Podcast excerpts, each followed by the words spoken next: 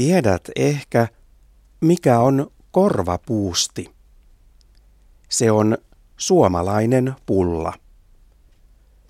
Korvapuustin sisällä on kanelia ja sen päällä on sokeria.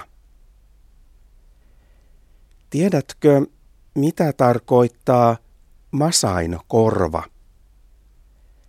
Se on korvapuustin nimi Keniassa. Kenia on Afrikassa. Kenialaiset voivat ostaa korvapuusteja eli masain korvia suomalaisesta kahvilasta. Kahvila on Kenian pääkaupungissa Nairobissa. Kahvila on kirkon kellarissa. Kenian suomalainen kahvila on uusi. Kahvilan omistajat ovat Tero ja Sanna Jaakkola.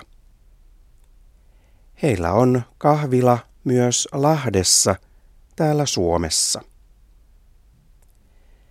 Tero ja Sanna Jaakkola pitävät Keniasta. He haluavat myydä hyviä korvapuusteja myös kenialaisille. Kenian suomalaisessa kahvilassa on kaksi leipuria. He leipovat lihapiirakoita, munkkeja ja tietysti masain korvia.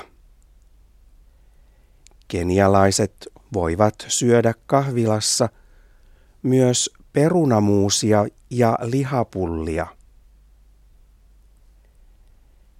Kenialaiset ja suomalaiset oppivat toisiltaan paljon.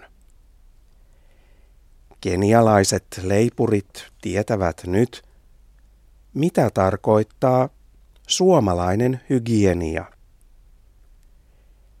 Tero ja Sanna Jaakkola tietävät jo, että aika ei ole niin vakava asia.